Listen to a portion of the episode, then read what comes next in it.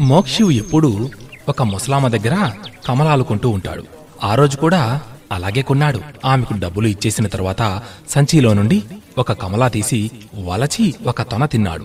అబ్బా ఎంత పుల్లగా ఉందో! ఈ పండు నాకొద్దు నువ్వే తిను అంటూ వలచిన ఆ పండును ఆ ముసలామ చేతికిచ్చేశాడు ఆమె మిగిలిన తొనలో నుంచి ఇంకో తొన తీసి తింది. అదేమిటి బాబూ? ఇంత తీయగా ఉంటేను?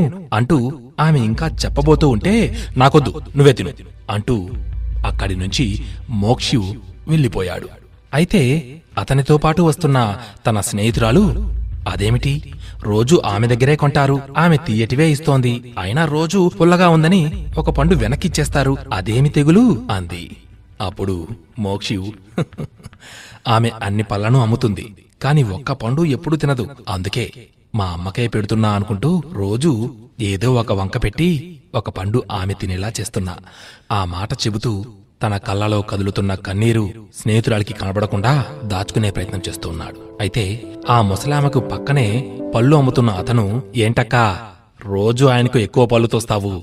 ఆయనేమో నీకు అందులోంచి ఒకటి తీసి వల్చిస్తాడు. ఎందుకలా ఎక్కువ తోస్తావు? అని అడిగాడు. ఆ ముసలామే అతను నా మీద ప్రేమతో నేను పళ్ళు తినాలని అలా చేస్తున్నాడు. నాకు తెలియదు అనుకుంటున్నాడు.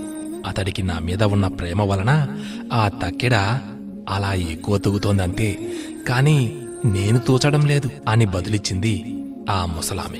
మిత్రమా జీవితంలో ఇటువంటి ఆనందాలు కొద్దిమందికే సాధ్యపడతాయి. డబ్బుతోనూ అధికారంతోనూ పొందలేనివి ప్రేమతో చాలా పొందగలం. కదా?